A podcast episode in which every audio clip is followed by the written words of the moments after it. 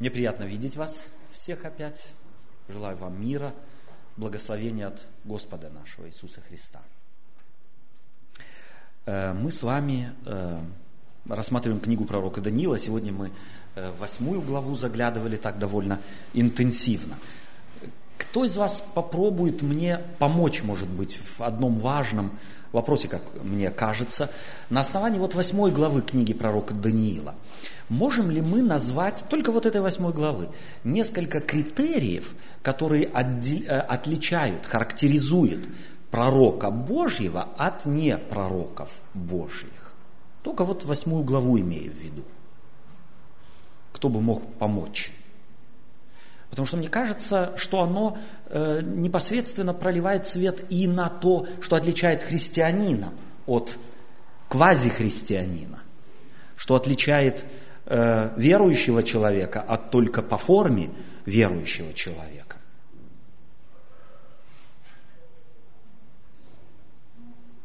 Сайк. Ну то, что Даниил увидит сон и растолковывает его сразу же. Видение и рассказывает, и дает объяснение этому. В 8 главе это так? Да, окей. Еще. Вы хотели? Нет? Так, может быть, не Божий порог рассказать, просто сон говорит. Как?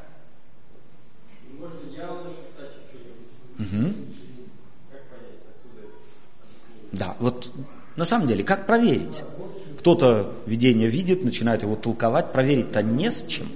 Нужно только время. Хорошо, у нас есть время. Мы можем смотреть на историю 2500-летней давности. Да, и говорит, да, а он говорил наперед. Да. Так пожалуйста.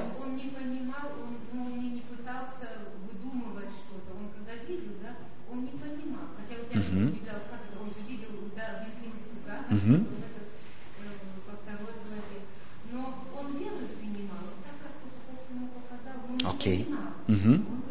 Спасибо. Ага. То есть он не делал вид, будто. Да, окей, спасибо. Александр, потом еще один Александр. Может быть, что все-таки в конце главы он все сконцентрирован на Боге, на Христе. Окей. Сконцентрирован на Боге. И Александр еще один.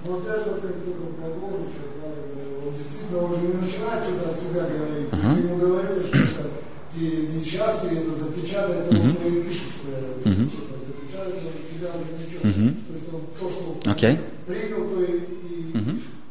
Славик. Но он сознается в конце главы, что он лучше, он не понимает. Другой не сознался. Я думаю, как раз это и есть один из важных критериев. Какой профессор сознается в том, что он чего-то не знает? Какой доктор говорит, а этого я не знаю? Тем паче, если это из его области. А Даниил имеет эту, если можно сказать, это величие. Он, как вы сказали, он не делает вид. И хотя он слышит, он видит ангела, он слышит голос явно Божий, который повелевает ангелу, пойди объясни ему. В конце концов он говорит, я ничего не понимаю.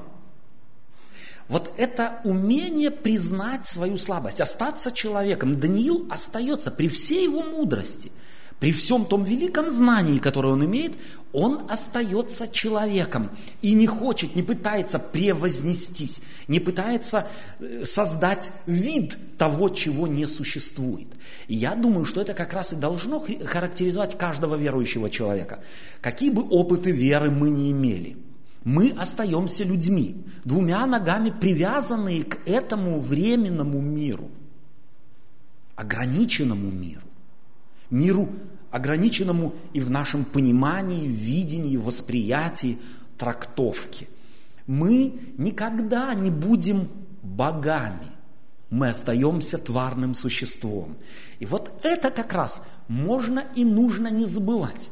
Потому что гордость, которая вселилась в дьявола, он ведь хотел стать, сяду на севере, в сонме богов, говорит пророк о нем, буду подобен Всевышнему. Это было стремление дьявола. И это он вложил в человека. Человек всегда хочет чему-то быть подобным. Не быть, чем он есть, а уподобиться, играть роль. Даниил роли не играл. Давайте и мы научимся не играть роли, а быть теми, кто мы есть. Не играть святых, потому что мы не являемся святыми. Не играть Бог весь каких верующих, если мы только на 50% или на 30%, или может только на 10% веровать можем. Не играть на самом деле блаженных, если мы ими не являемся. Быть просто детьми Божьими, такими, какие мы есть. И это одна из самых трудных задач вообще, которая предстоит человеку. Сам по себе человек этого сделать не может. В нас всегда есть вот этот червь, который постоянно нас подталкивает создать вид. Бутафорию навести. И за ней прятать нашу немощь, нашу слабость, нашу слепоту. Я сегодня хочу обратиться вместе с вами, пусть это будет введением немного в наши духовные размышления, сегодня хочу обратиться с вами к одному из самых маленьких посланий в Библии. Послание апостола Павла к Филимону. Мы уже как-то его один раз читали здесь с вами, но сегодня я хочу с вами еще раз его прочитать. Потому что если меня что-то восторгает, то я не могу от этого оторваться. И это короткое послание апостола Павла вдохновляет меня и, если хотите, восторгает меня невероятно. Я просто его прочитаю вместе с вами. Если хотите, откройте Библии на 262 странице Нового Завета, послание апостола Павла к Филимону. Павел, узник Иисуса Христа, и Тимофей, брат, Филимону, возлюбленному и сотруднику нашему, и Афии, сестре возлюбленной, и Архипу, сподвижнику нашему, и домашней твоей церкви. Благодать вам и мир от Бога Отца нашего и Господа Иисуса Христа.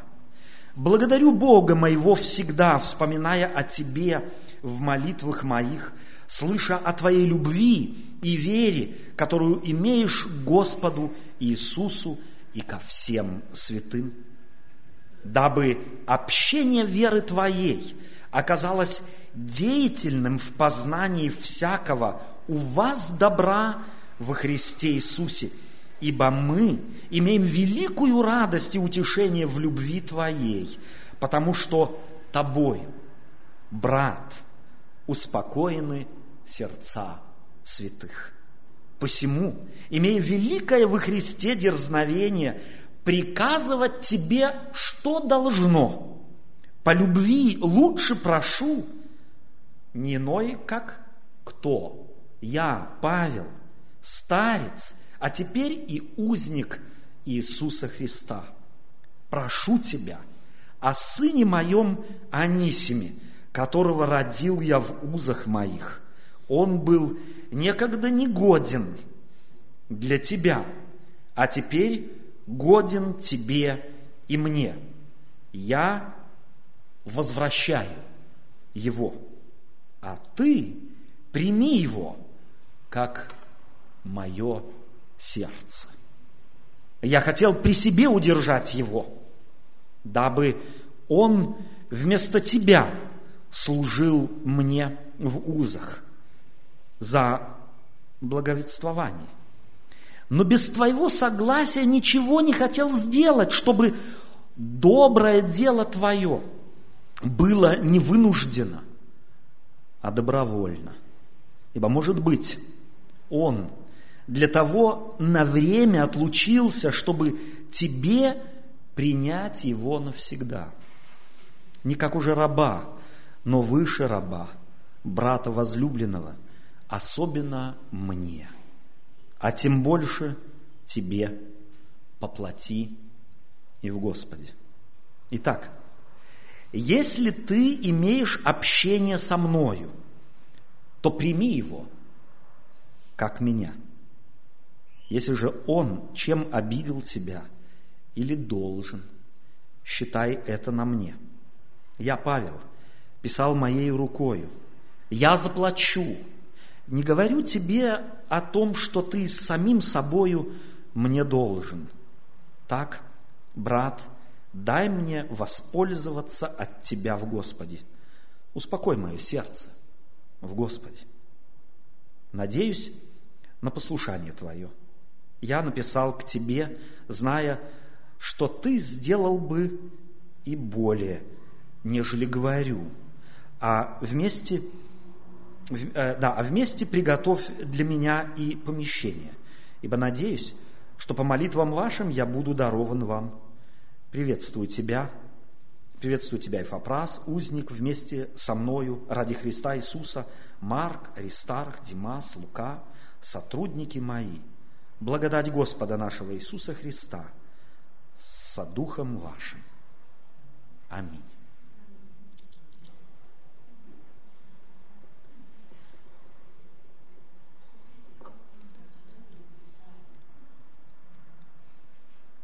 Апостол Павел пишет послание тому, кого он знает. Пишет послание явно человеку, с которым у него дружественные взаимоотношения, больше братские взаимоотношения.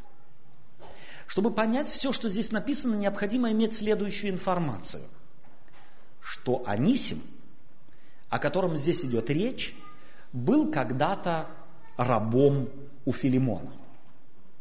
Филимон был христианином, но был рабовладельцем. И рабом у него был Анисим.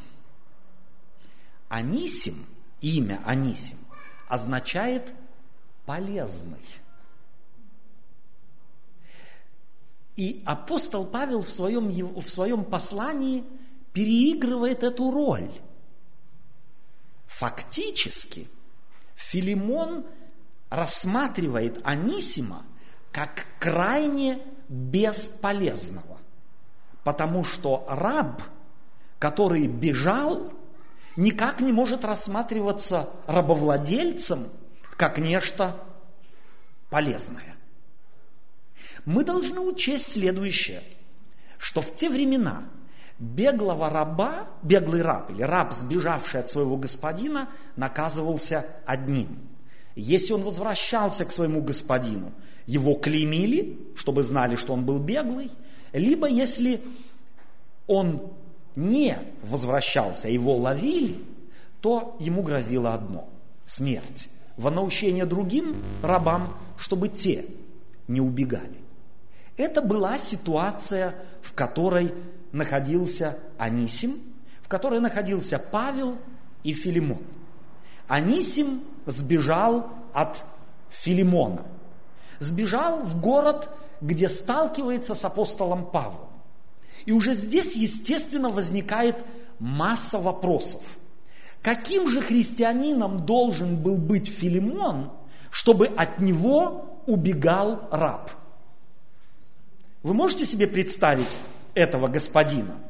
Как он лелеял своих рабов, как он их любил, как он их обхаживал, выходные давал один за другим, дни рождения с ними праздновал. И что это Филимону, Анисиму взбрело в голову сбежать от Филимона? То, что раб сбежал от рабовладельца, говорит немало о самом рабовладельце, ибо по-русски говорим мы: от добра не ищут. Следовательно, не от добра искал он добра. Христианин, у которого не было добра. И вот случается так, что беглый раб – абсолютная бесполезность. В греческом языке это еще больше выражает его суть. Мы бы по-немецки сказали: «Er ist einfach faul». Und wer faul ist, der stinkt. Тот, кто, так сказать, гнилой, от него несет недобрым. И вот этот недобрый, который носит имя, что он добрый, полезный. Понимаете, как апостол Павел и как ситуация здесь складывается. Тот, кто ходит с именем я полезный», оказывается абсолютно бесполезным. И попадает этот бесполезный, это ничтожество, в руки апостола Павла. Был он у Филимона, которого когда-то крестил Павел. Сбежал от Филимона, которого крестил Павел, к Павлу, который крестил Филимона. С каким должно бы, представьте себе, чувством Павел узнает от беглого Анисима, от кого он и по какой причине сбежал. Радовался этому Павел? Я могу себе представить, что этот пастор Павел переживал невероятно и спрашивал себя, что же я сделал неправильно с этим Филимоном, что от него бегут люди? К нему бы, как христианину, должны люди липнуть. К нему бы от него надо бы их оттаскивать, потому что от него так и веет добром, любовью. А от него люди бегут, рискуя собственной жизнью. Я не думаю, что Анисим не знал, на что он пускается. Но, скорее всего, жизнь у Филимона была у него таким адом, что смерть казалась альтернативой. Можете вы себе такую жизнь у христианина представить? Может случиться, что я, будучи христианином-мужем, христианином-женой, христианкой-женой, сыном, дочерью, бабушкой, дедушкой, такую жизнь организовываю у себя в доме, что всем она кажется адом, и смерть для них альтернатива, а может быть развод, бегство? Какой я христианин? Анисим попадает к Павлу. И этого бесполезного Павлу удается, если можно сказать, перелепить, создать нового человека, так что он о нем может говорить как о ком? Он теперь может быть тебе полезен. Он был тебе бесполезен, но теперь может тебе быть полезен. Христианская традиция сохранила до нас, не знаю в какой степени, давайте воспримем ее как традицию, что, скорее всего, Анисим, убегая от Филимона, еще и прихватил с собой немало. То есть какие-то драгоценности, какие-то, может быть, кольца, колье и так далее и тому подобное у хозяйки своего, так сказать, господина прибрал с тем, чтобы в пути можно было и где-то поесть, и где-то остановиться, то есть не без денежек, в кавычках, он убежал, то есть не без драгоценностей. Вы можете себе представить Филимона, который по природе своей был, скорее всего, ужасным человеком. Какие чувства он питал к этому, обобравшему его и ушедшему от него Анисиму? Представьте себе чуть-чуть, что у него там творилось. Что он говорил себе вслух, может быть, а еще больше про себя, когда только слышал это имя. Полезный. Я покажу ему, сколько пользы он приносит. Сотру в порошок. Бог на самом деле иногда избирает невероятные пути.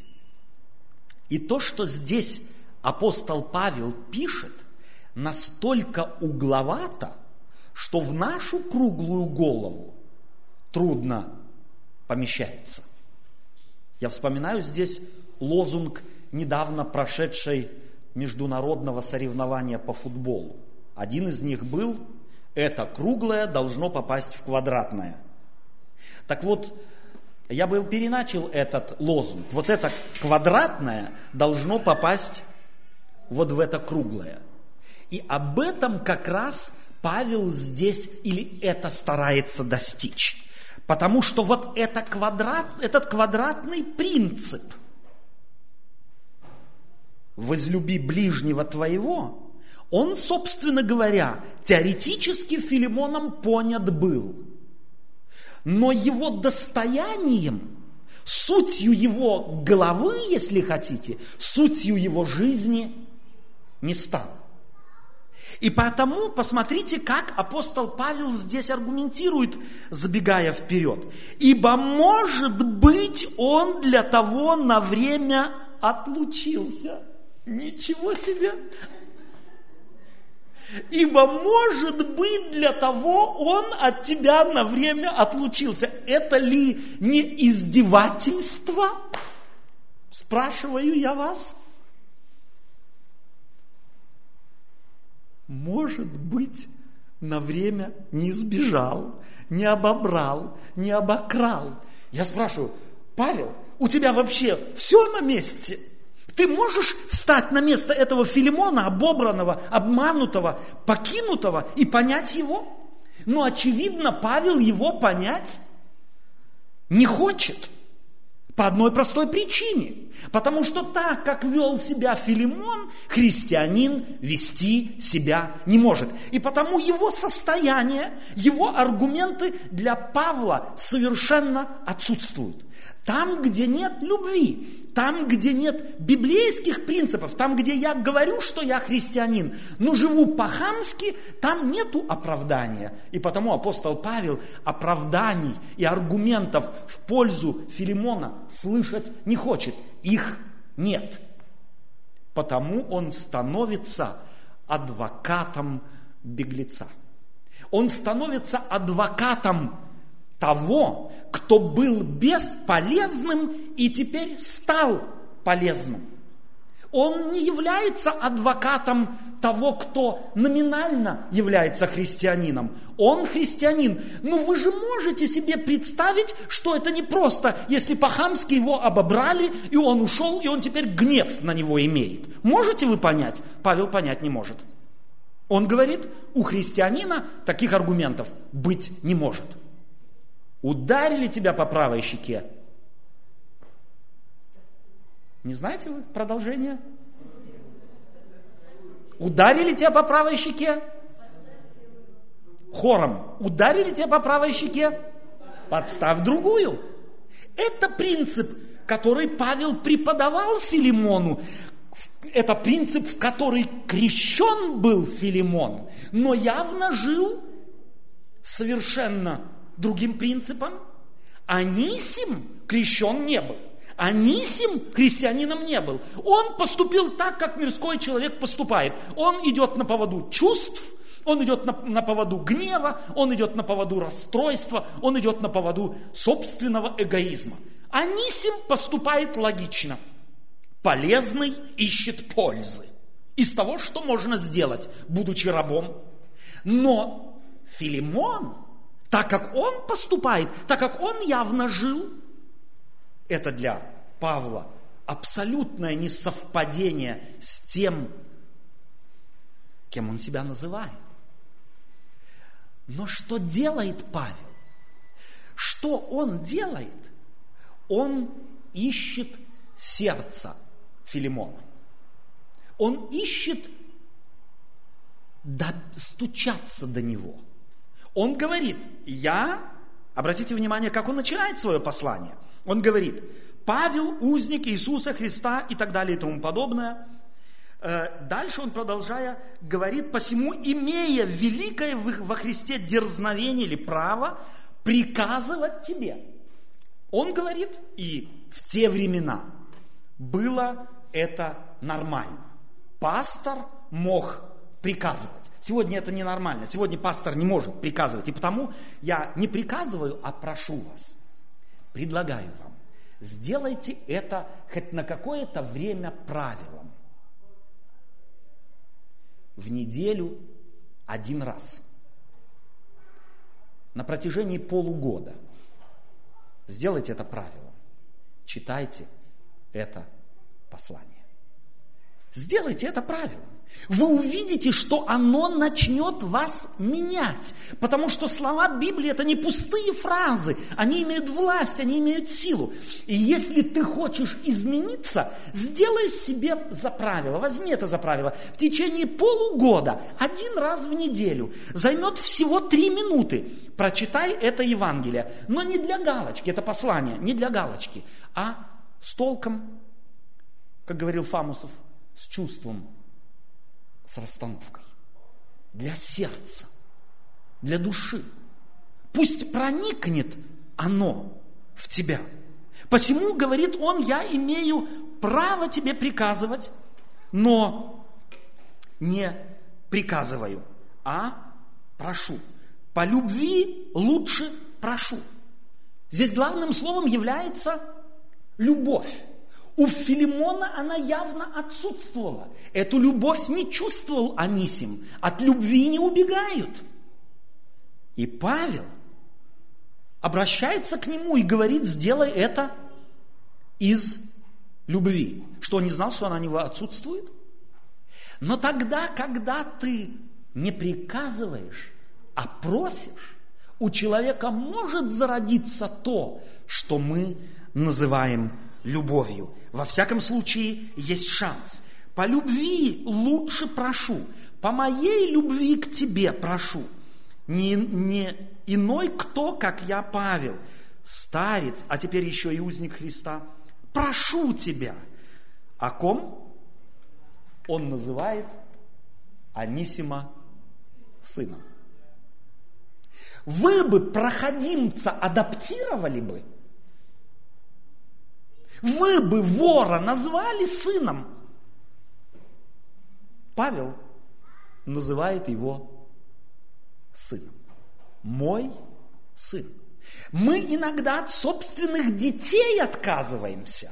Мы от тех, в ком наша кровь течет, отказываемся. Мы с ними конфликт имеем. А здесь некто, кто его не знал никогда, не видел, зная его гнусную историю, называет его сыном. Он его заключил в свое сердце. Он там его носит. Если вы хотите, чтобы что-то изменилось в вашей жизни, чтобы те, с кем вы живете, и вам с ними тесно и трудно, возьмите, заключите их в ваше сердце. Сделайте этот надрыв. Попробуйте. Апостолу Павлу удалось. Он заключил этого беглеца, вора, он заключил его в сердце свое. Он говорит, прошу тебя о сыне моем Анисиме. И таким образом закладывает фундамент для возврата бесполезного полезным к Анисиму, к Филимону. И дальше, продолжая, он говорит, он был некогда негоден, он был некогда не Анисим, а теперь Анисим.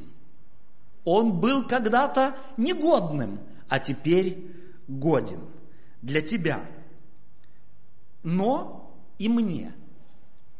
Я бы мог его удержать. Изменил его не ты. Я бы имел все право оставить его при себе. Пусть служит. Тем паче, говорит апостол Павел, ты мне немало должен. Чем? Он не говорит о деньгах. Он говорит, если уже сесть рядом и начать сводить счета, то тебе придется продать себя мне. Ты мне собой должен.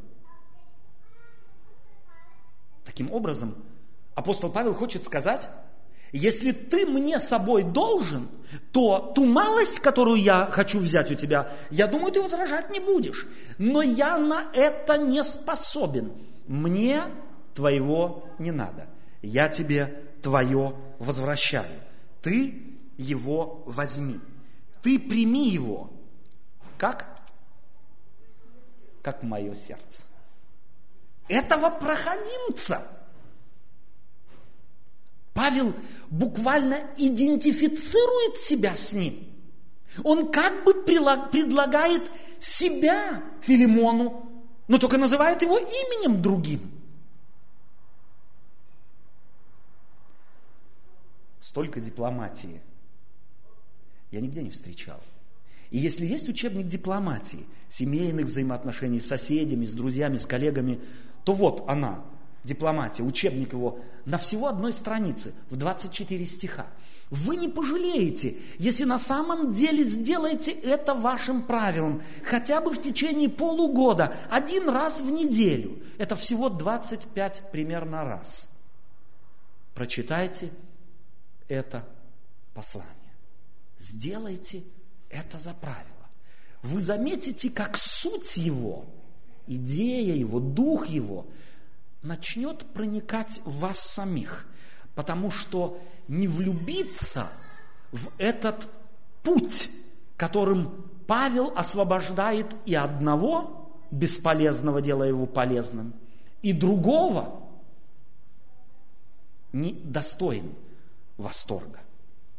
И дальше он продолжает, говорит: «Я хотел при себе удержать его, дабы он вместо тебя служил мне в узах за благовествование, но без твоего согласия ничего не хотел сделать, чтобы доброе дело твое было не вынуждено». Это главная суть Евангелия. Если ты сюда приходишь по вынужденности, то перестань это делать, потому что это не принесет никакой пользы. Если ты молишься, потому что ты вынужден, добро какое-то делаешь по вынужденности, то это только будет тебя мучить. Добром это на самом деле не назовешь. И потому апостол Павел хочет одного. Он хочет, чтобы если кто-то что-то делал, и потому это большое послание сохранилось до нас, потому что здесь главным принципом является добровольность. Я хочу, чтобы ты сделал это добровольно. Я его посылаю. И если ты захочешь, то ты можешь его всегда вернуть мне. Но помимо того, чтобы поговорить на этот счет с тобой и твое согласие получить, я этого себе не позволю. Хотя если по логике вещей рассудить, я бы имел 100% право на то. Когда ты так рассуждал, зашед в конфликт с кем-нибудь? Я имею право, дай мне мое. Не так ли мы рассуждаем? Апостол Павел рассуждает наоборотно. Он говорит: хотя я и имею право, я на нем не настаиваю. Я настаиваю на праве. Нет, я практикую право добровольности. И потому поступаю так, как бы содействовал мой поступок твоей, Филимон, добровольности. И потом, собственно, суть его и центр этого послания, к которому мы уже обращались. «Ибо, может быть, он для того на время отлучился, чтобы тебе принять его навсегда». Апостол, который аргументирует словами «кабы», «если бы», «может быть». Что это за аргумент? Ты знаешь или ты не знаешь? Бог это за всем этим стоит или не стоит Бог за этим? Или здесь стоит вероломство за этим всем? Почему ты не скажешь своего точного мнения? Но говоришь, может быть. Ты же апостол, ты же Павел, ты же пастор, ты же должен знать, что к чему, какие силы за этим всем прячутся. Павел говорит, может быть. Я не знаю. Я не знаю, какие силы за этим всем стояли. Можно предположить, может быть, это Бог, но я ни в коем случае не хочу положить руку в огонь. Я не утверждаю, я только предполагаю. Может быть. Но уже не как раб, но выше раба. Если ты его примешь, то я прошу одно учесть. Он возвращается. Но твои взаимоотношения к нему не должны быть взаимоотношениями господина и раба. Твои взаимоотношения должны перестроиться. Интересно, он не говорит, Филимон будет, Анисим будет перестраиваться и подстраиваться под тебя. Я все сделал уже, я гарантирую. Он такой мягкий стал, он как воск. Ты его только прими, ты будешь радоваться. Он будет постоянно подстраиваться под тебя. Нет, этого он ему не обещает. Хотя говорит, что он теперь будет полезен, но ожидает изменения от кого? От христианина, от старшего. Не от младшего. Когда мы воспитываем наших детей, кого мы хотим изменить? Мы постоянно работаем над тем, чтобы их мозги изменились. Апостол Павел предлагает меняться старшим, не младшим. Не зависящим от кого-то, а те, от кого зависят. От тебя, дорогая мать, отец, бабушка, дедушка, от тебя ожидает Библия изменения. Мы менять детей хотим, внуков, соседей, жену, мужа. Бог хочет, чтобы ты менялся. Если ты хочешь, чтобы кто-то поменялся, начни с себя. Но мы ведь не хотим меняться. Мы считаем, что если кто-то должен меняться, то весь мир, начиная с тещи, заканчивая свекровью, но только не я. Библия говорит, мы идем по пути в тупик, если мы будем пытаться менять других. Другого изменить невозможно. Я не имею сил менять другого. Мне даны только одна сила, лошадиная, человечья, на то, чтобы менять себя самого с Божьей помощью. И если я буду менять себя, моя жена себя, мои дети себя, здесь каждый будет менять себя. Представьте себе, в Эссене каждый стал бы менять себя до бюргомайстера и так далее и тому подобное. Мы бы уже завтра жили бы в раю. Но до тех пор, пока мы пытаемся менять других, имеет место конфликт в Израиле, конфликт в Ираке, конфликты за конфликтами. Почему? Потому что кто-то считает себя вправе быть таким хорошим, что каждого должен как болванчика под себя подстроить. Я должен изменить всех, чтобы мне было удобно. Кто ты такой? Есть один на небе Бог, которому можно и нужно служить, но не тебе. Мы призваны служить друг другу, а не чтобы нам служили. И если ты слуга, это принцип Евангелия. Кто из вас хочет быть большим, да будет всем слугою. Если ты хочешь быть больше, если ты себя считаешь взрослей, старше, авторитетней, то начни служить. Не диктовать. Не менять, не переиначивать. Начни служить.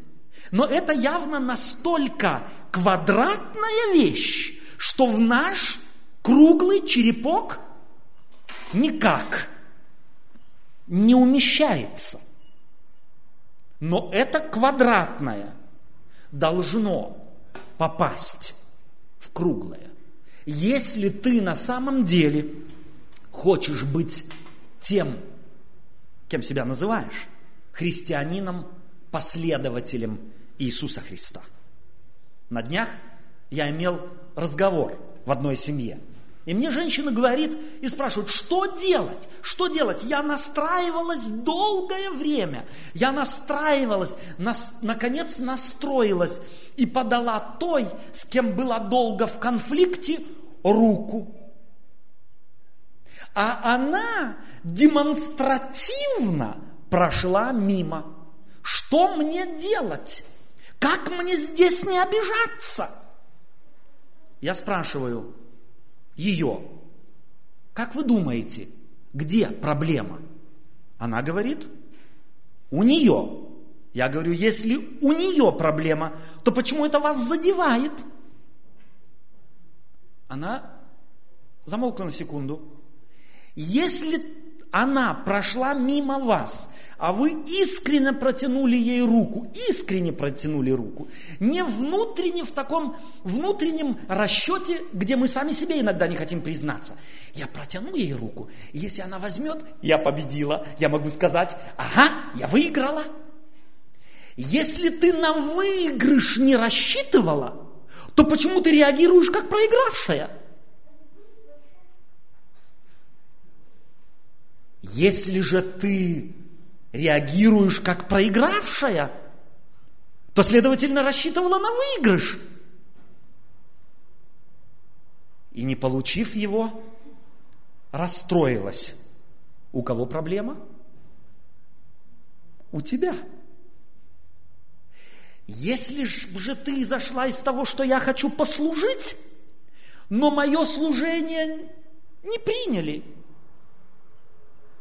то слуга, который не должен служить, ему говорят, сегодня больше служить не надо, иди домой спать.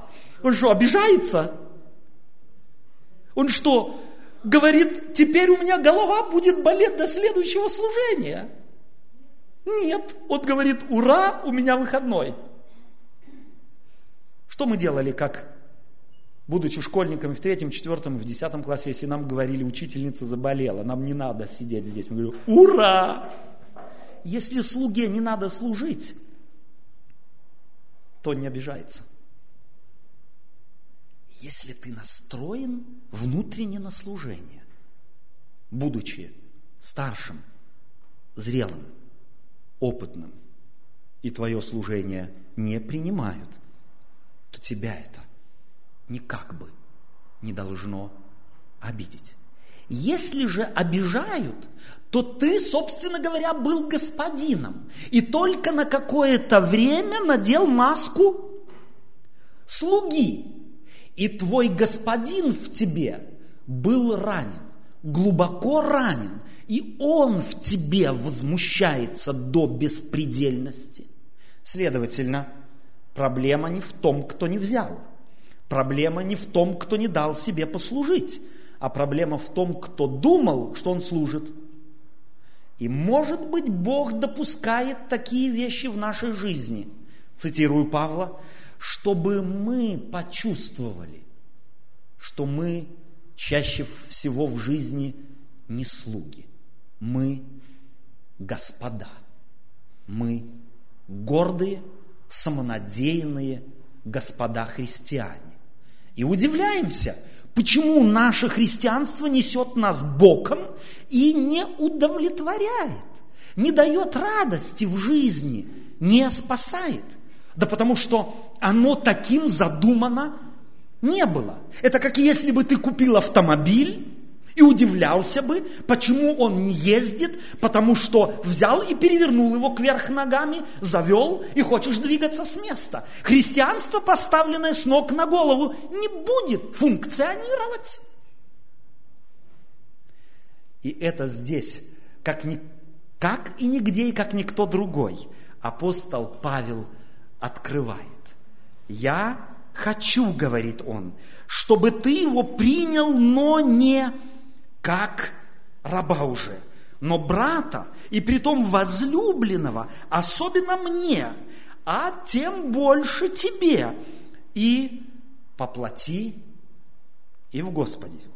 Итак, если ты имеешь общение со мною, если мы еще с тобой друзья, если мы с тобой еще можем на «ты» говорить, глядя друг другу в глаза, если ты мне не отказываешь в дружбе, то прими его, как если бы к тебе пришел я.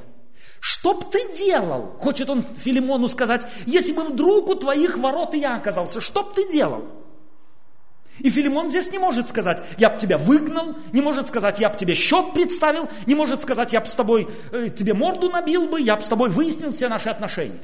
Нет, он выделил бы ему красный угол, посадил бы его на божничку и обслуживал бы его. Так вот, хочет сказать Павел, приду не я, придет бесполезный, который теперь стал полезным, вот ты его посади на божничку и начни ему служить. Господин беглому, обокравшему его, рабу. Абсурд Павел проповедует? Кто так уже жил, будучи Творцом неба и земли?